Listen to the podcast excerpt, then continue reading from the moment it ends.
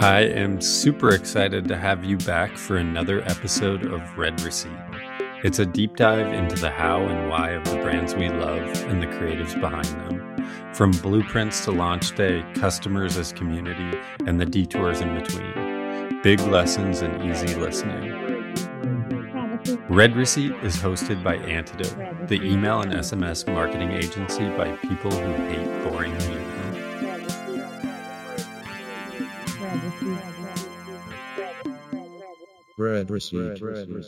Today on the show, I'm talking with Sophie from Fable, the design forward pet gear brand that solves problems for you and your furry pals. Along with her brother Jeremy, Sophie leveraged her experience in consumer brand investing to launch and scale a new kind of pet brand. We explore how to identify evolving consumer trends, the timeline of product production, and why companies need to fix real life problems in order to maximize word of mouth marketing. As always, we hope you enjoy the show.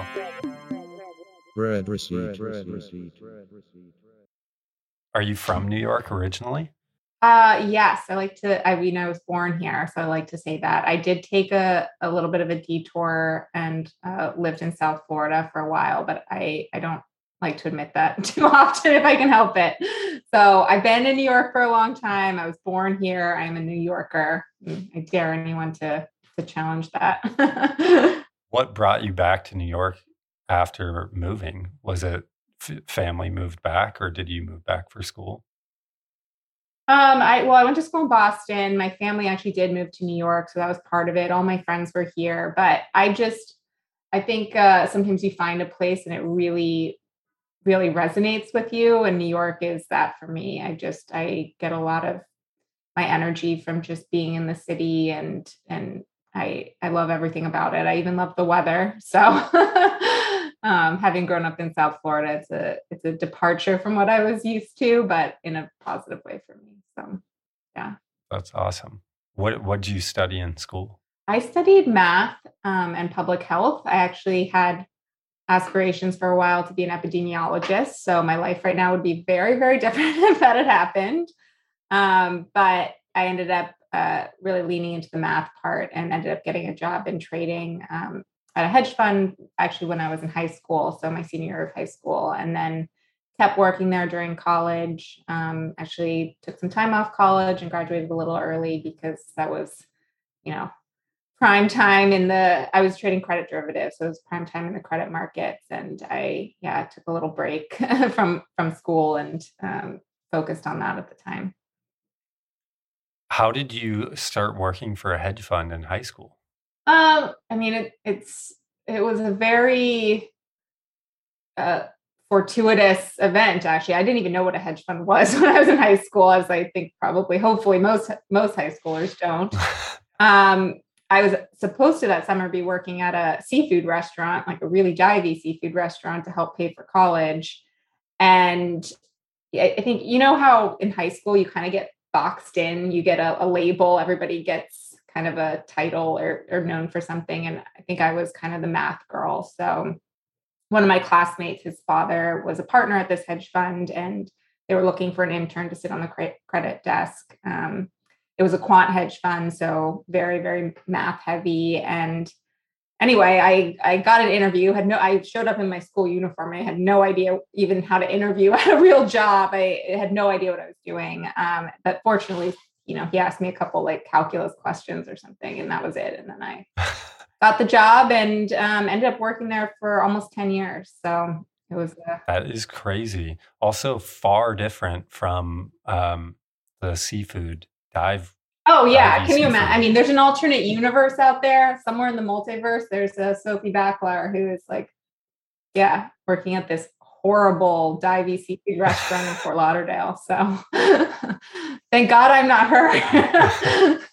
not that there's anything wrong, but it, it, it would. It, it, it was I, I don't even eat seafood so it was just a, a horrible match how did you end up um, changing industries originally like what what did you end up doing after the hedge fund did you jump from the hedge fund into like the brand space yeah, I mean, so as much as I liked trading, I mean, it is a very uh, adrenaline filled job. And I loved the math, especially in the beginning, because, you know, it was the Wild West in, in the credit market when I first started, and we were building models from scratch. And it was just super, super exciting. It was never my passion. I mean, it was never something that I woke up every day. I'm like, God, I can't wait to create to trade some credit derivatives. like, God, I'm really making the world better. Um, and so I think I always kind of had a foot out the door. I was always looking to to move on from it, to be frank, and got again kind of kind of lucky. I had built this software for my trading job. It was um, data visualization software that just kind of helped me with some data analysis that I was doing at the time. And my brother, um, who was a management consultant at the time, realized that there was like a broader application for this specific software for management consultants. And so we we both left our jobs and started a startup to basically sell this software into um, uh, to to management consultants and spent about two years doing that. And then that company actually got acquired um, by a software business out in Germany called think-cell.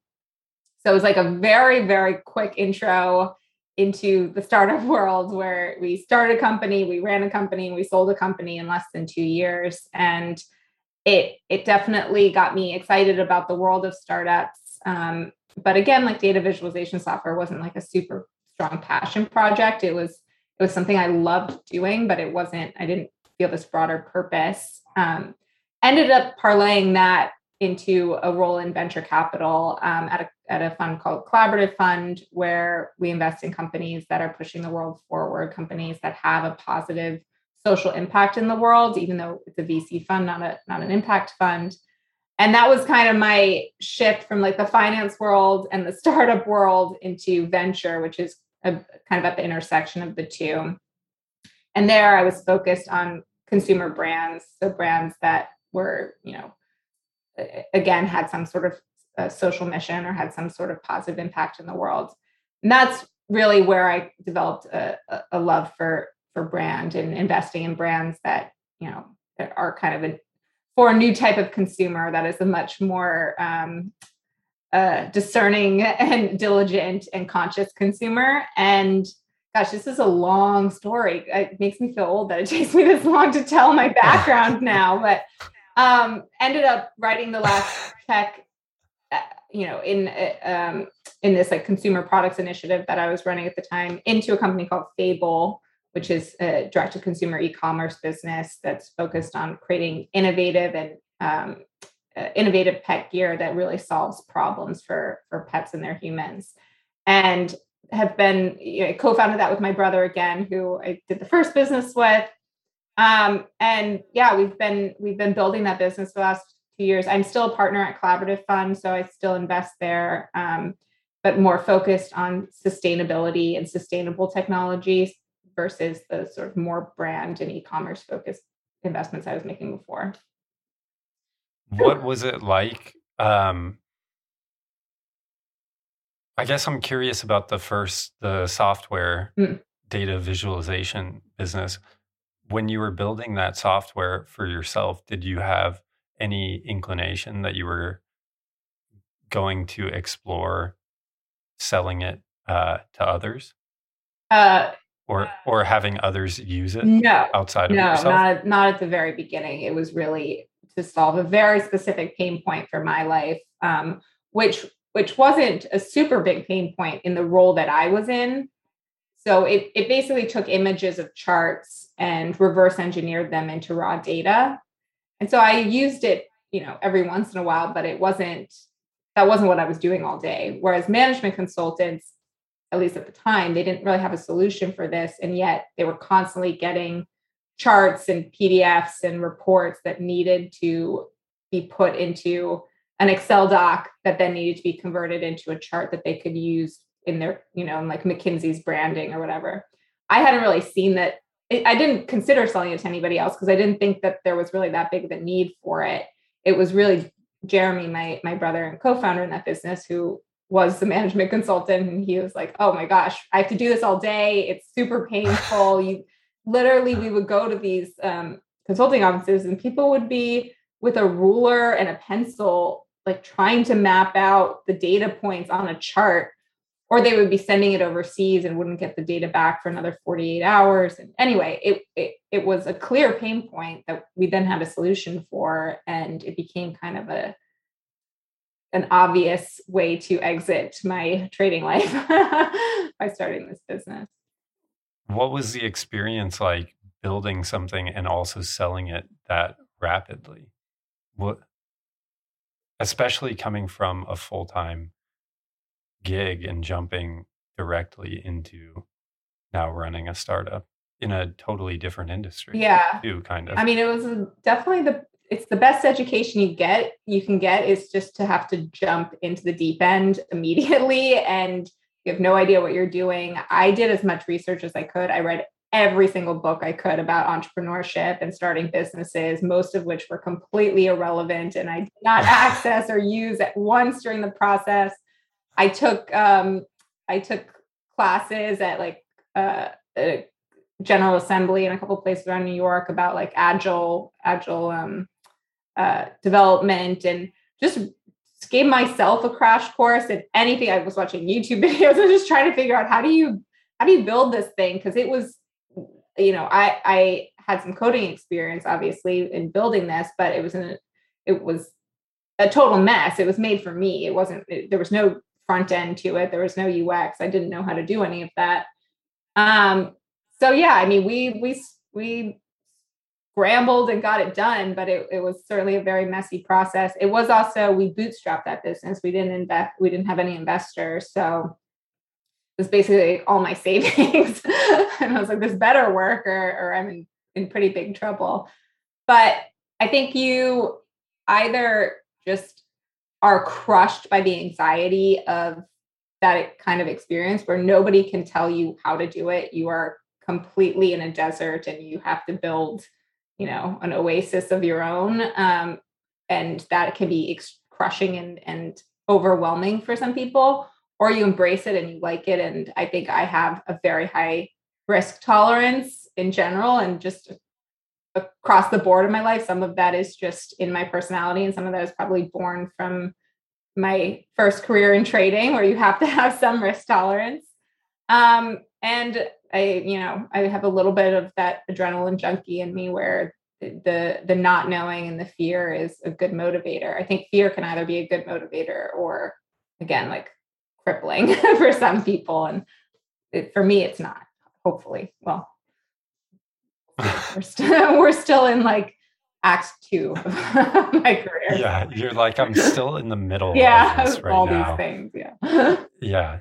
Uh, how did you um or what, what were some of like the main lessons that you feel like you learned during the time of building and selling that first business that helped you parlay that into a venture role again in kind of a different industry right because at that point you started investing in consumer yeah, totally brands different. yeah yeah what what drew you to i'm like asking you 15 questions what drew you to invest in consumer brands yeah, my answer is so obnoxious and cliche that it always embarrasses me. But after we sold the business, I did the yeah super cliche thing of backpacking around the world. Um, basically, just took a backpack. I had maybe 15 things in it. I had nothing, and I just started going east and just kept going until I came back. And that experience was so impactful to me in terms of my own consumer behavior in term it just it was such a it was such a key lesson that i don't need that much stuff in my life to be happy and that this um, single backpack that i had for almost a year was all that i needed and it really reoriented my thinking about my own consumer behavior and then also the cultural shift that we were seeing at the time around this sort of more conscious consumer who isn't as interested in just buying stuff for the sake of buying it. And you know when you have just a backpack to fill you're really thoughtful if you have to get rid of something and you have to get something new. Um, so i was doing a lot of research on brands as i was traveling around and it just it, it, it became this um, personal education that then i parlayed into kind of a natural education of, of learning more about what was going on in broader consumer trends. At the time, this was like just when Warby Parker was coming up, and just as Dollar Shave Club got, I think, acquired um, for like a billion dollars. And it was very early in this new wave of consumer brands. Um, so it wasn't a given that this was going to be a space worth looking at and investing in. But I came across some writing um, that Craig Shapiro, the founder of Collaborative Fund, had done around this concept he has called the villain test, which was super illuminating for me, and some writing he had done around consumers just being much more thoughtful about the the impact their dollars make and you know buying more buying from more sustainable brands and higher quality brands and kind of uh, moving away from incumbents and, and towards companies that you know are more thoughtful about their place in the world and anyway it just it, it really made me think about consumer and really get passionate about wanting to invest in this space and then my experience with digit which was the the um, enterprise SaaS business, enterprise SaaS startup that we had co-founded. Um, I didn't know, again, I didn't really know much about venture. It wasn't that I wanted to get into venture. It was that I really fell in love with the mission behind Collaborative Fund and really, really what, you know, Craig's writing really resonated with me. But I did also see the value of venture. I think there's a lot you can say that's negative about venture and about taking venture money. And, you know, we could do a you know two hour podcast just about that i think but there is also there are a lot of benefits having bootstrapped that first business and again being just total deers in the headlight and not having any idea what we were doing. The value of having a partner and having capital was was extremely apparent to me um, you know if it's the right partner and the right type of capital. So that's kind of how i ended up shifting into into venture and got excited about it. But the bottom line was I wasn't necessarily looking to do do any of it. It was more that I happened to find this fun that that I, I just really loved. And what what is the um, villain? Oh yeah, theory. He's so or, much better at articulating this. You guys should all just Google it. But um, the idea is that as much as we want to do good in the world, we are sort of self-interested creatures, and the the villain test is you're not just we're not just investing in companies that are doing good in the world. There has to be something that is good for you too right? So the the sort of classic example he gives is um you know uh the prius being this really eco-friendly car and everybody you know you can make this argument when it first came out that anybody who wants to you know cares about the world is going to shift their buying behavior and is going to start buying prius and um, uh, but then you look at like a Porsche, for instance, and it's that's like a sexy, exciting car, and you don't really have that feeling in a Prius. It's like you might feel good about your purchasing decision, you feel good about what you're doing,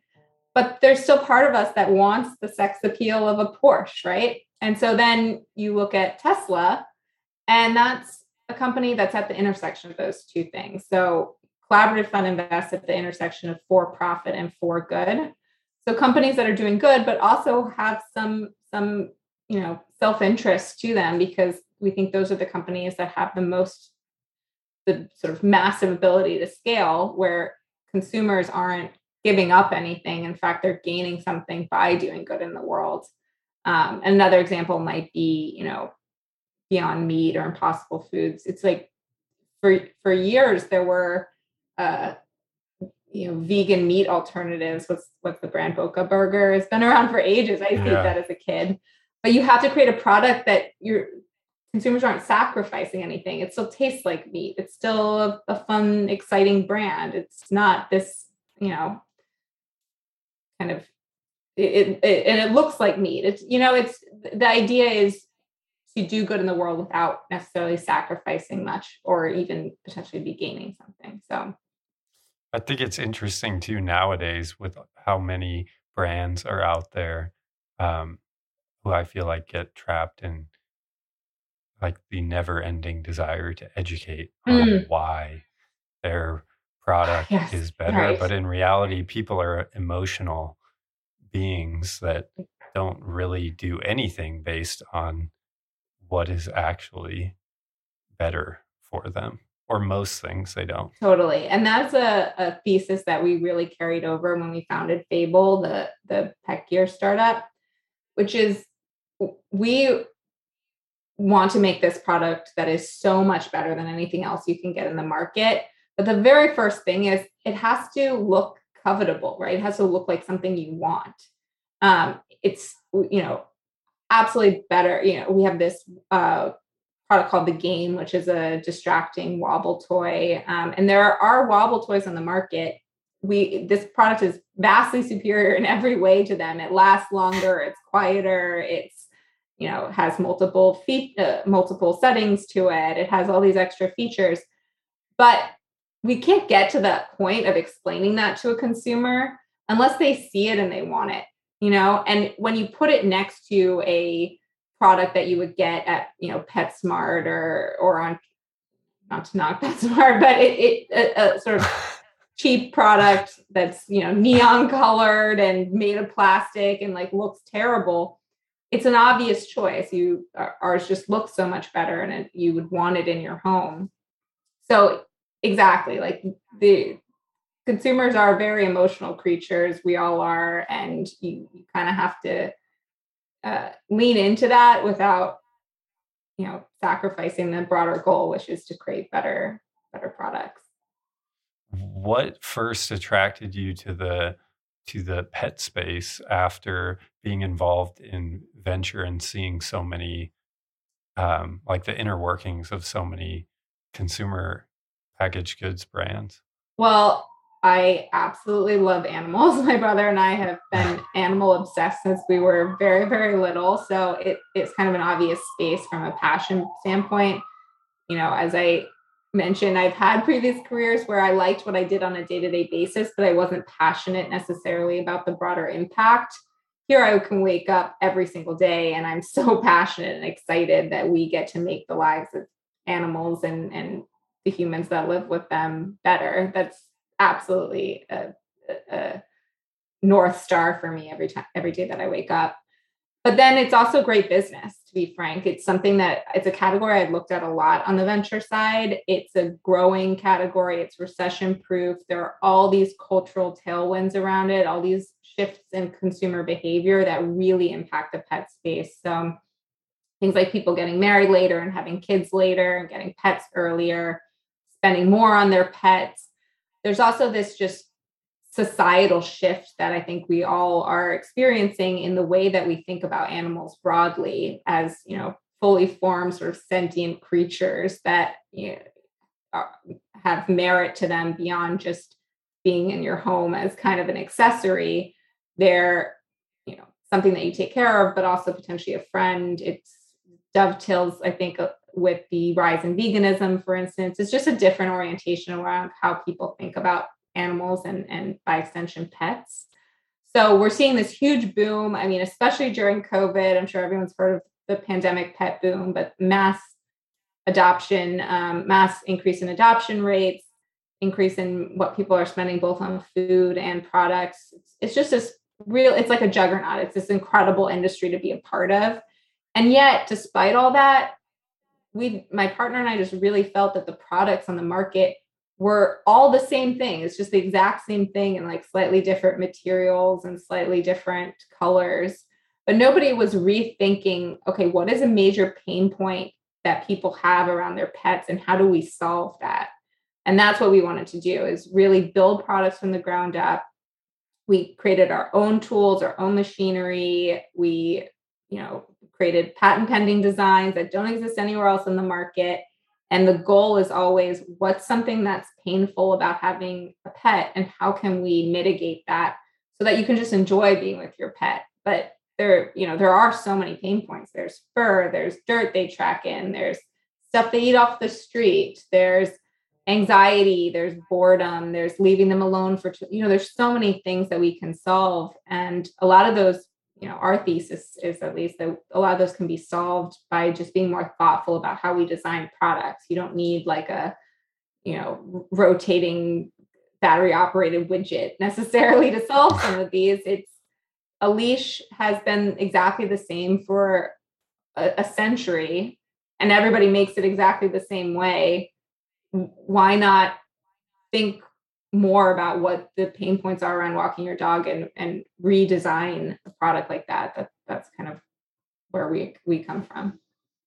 Did did you have the idea for the space and the brand before knowing the specific products that you were you were going to create? Yeah and, and in fact the product set has evolved like pretty dramatically since we first started. It it was a totally different set and then the more data and the more um, research we did around what the actual pain biggest pain points were for consumers the more the specific products changed.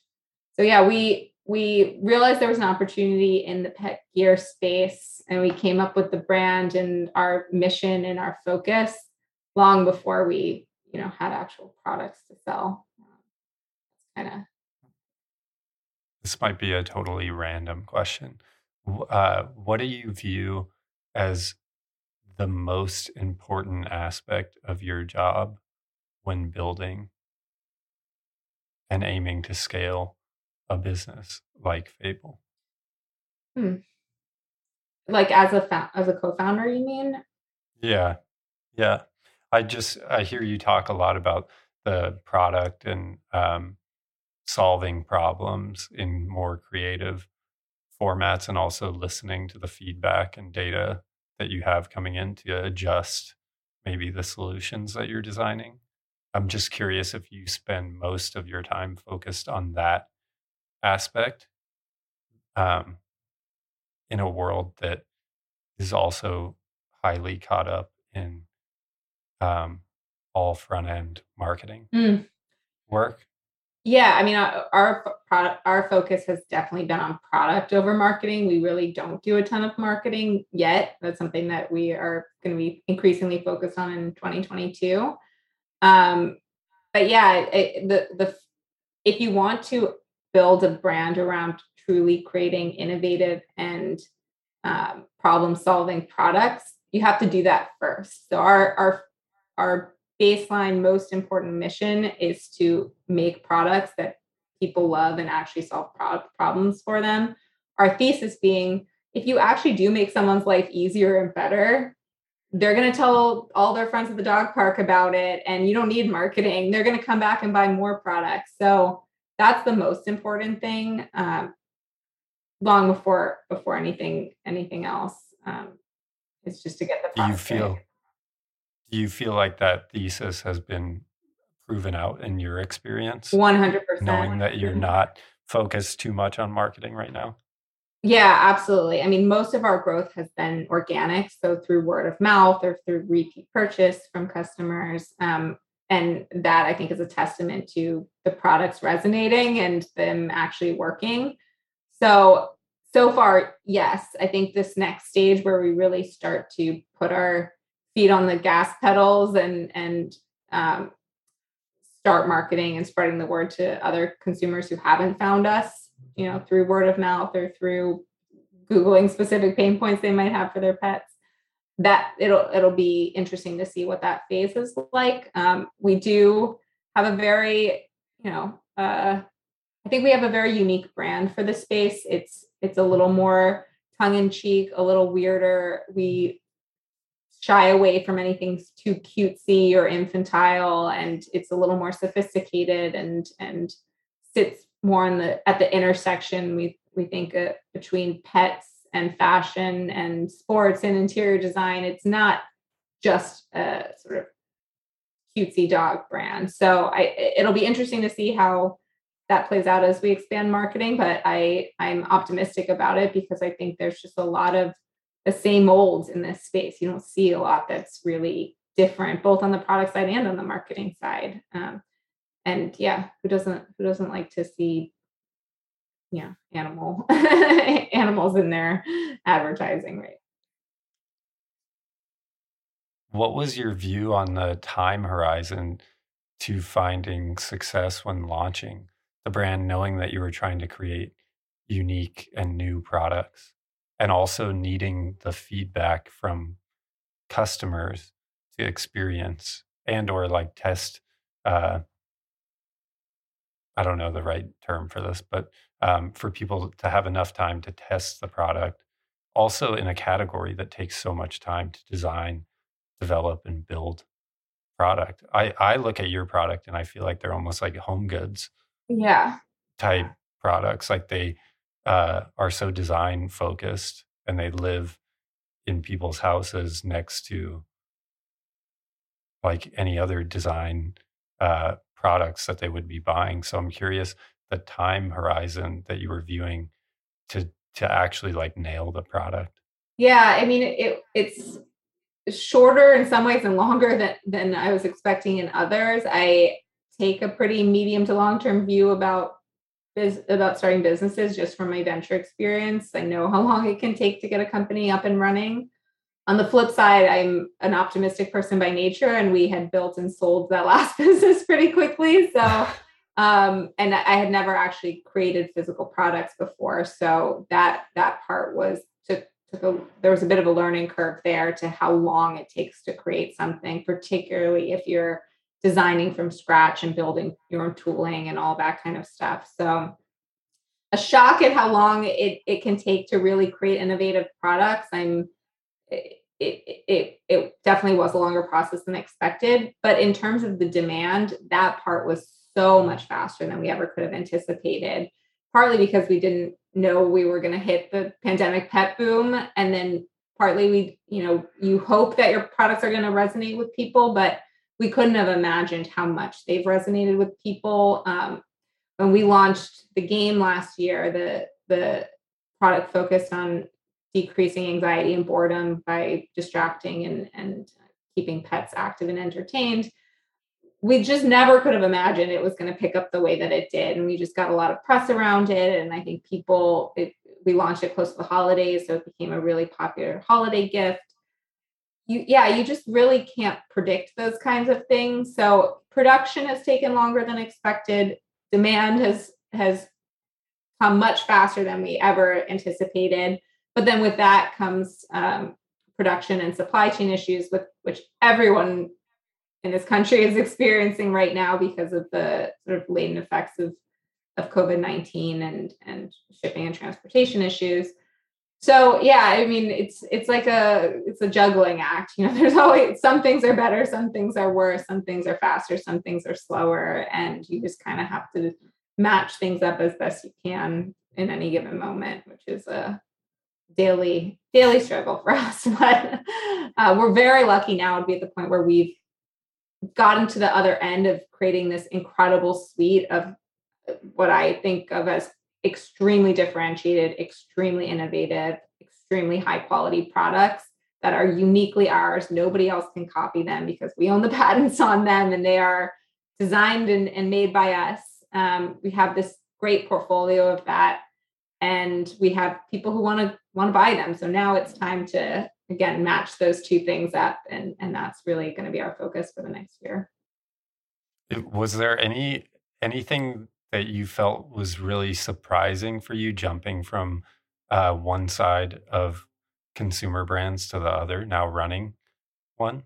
Oh my gosh, yes. well, basically anything supply chain related. I I I specialized in consumer brand investing, and so I, as a VC, have felt like I knew this space better than most other VCs, which you know generally VCs are generalists, so they they wouldn't um, get super deep into something like supply chain analysis, but I did. I spent a lot of time on op- understanding ops and supply chains as an investor, but going on to the other side of it is a whole different ball game. It's it's embarrassing and ridiculous to me that I ever invested in companies in this space um, without knowing exactly how this works. But it is such a complex machine. It's such a antiquated industry in a lot of ways, and you really it, it's it's a hard thing to wrap your head around unless you're actually experiencing it because it is so hard to there's so many moving pieces and so many elements that you have to understand. Um,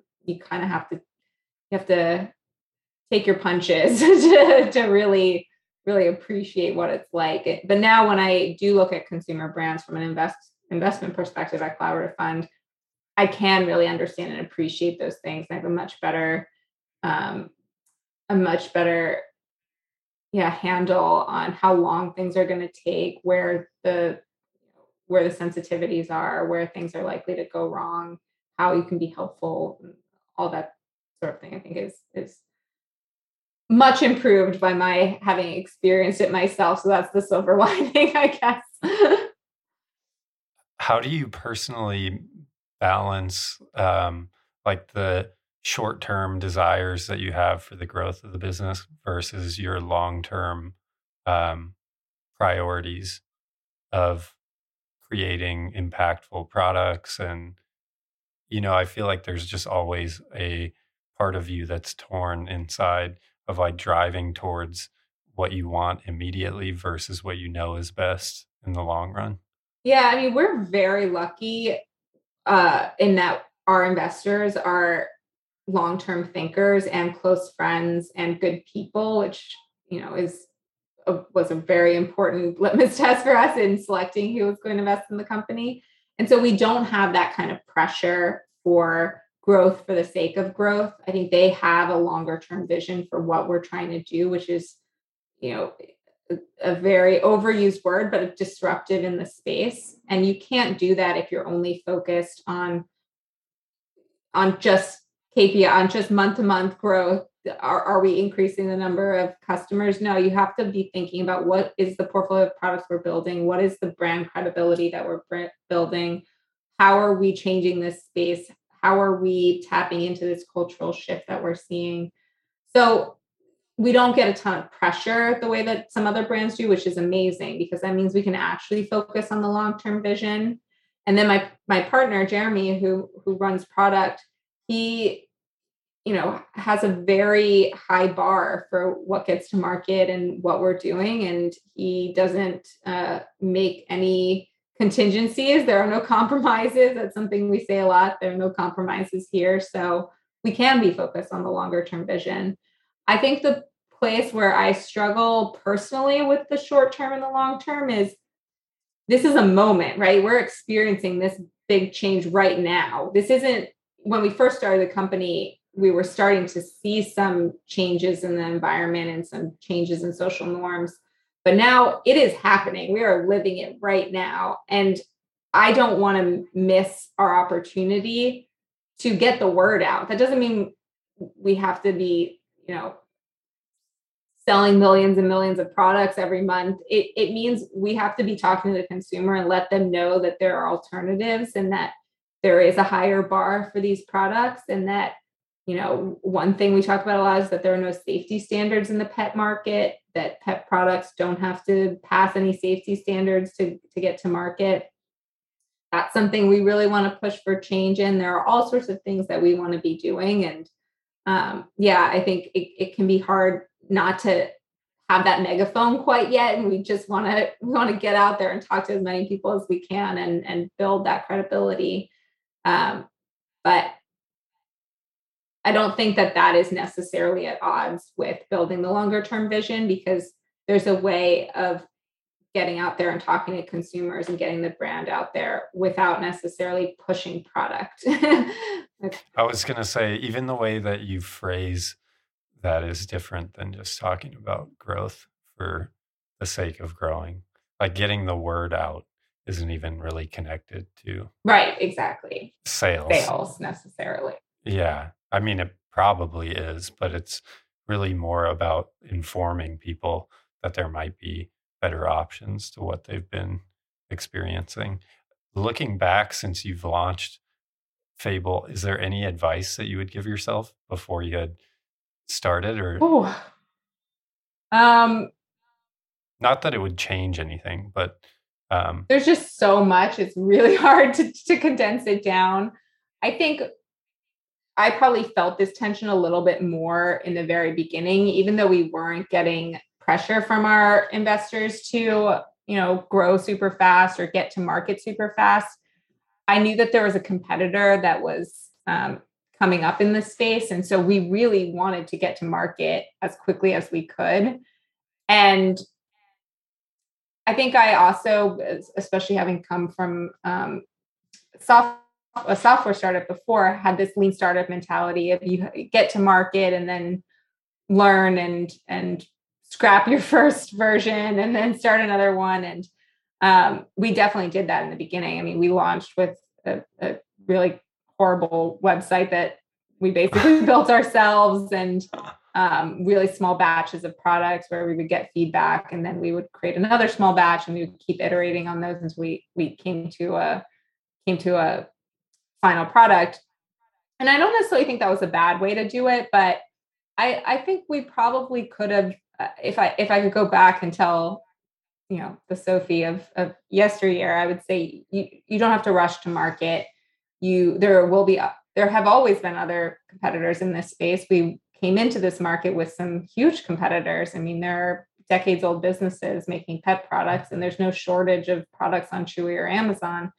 The goal is to be so different that it doesn't matter. Like, who cares that there are dozens of other pet brands in this space? They're not doing what we're doing. And so I, I would I would just have told myself not to feel that kind of time pressure um, and not to feel the competitiveness because think some amount of competitiveness is good, but if you're really doing something different, it won't matter. Consumers will see that. Hope yeah, I I feel like the I feel like that's difficult for anyone is to just focus on what they're doing. You know, like your interests with the product instead of focusing on what everyone else is doing, which it seems like that's like a yeah. pretty big trend Right. Considering how similar most products are. Yeah. Well, thank you so much for taking the time to talk. It's so good to meet you. You too. So super fun. Read receipt. Read receipt. Read receipt.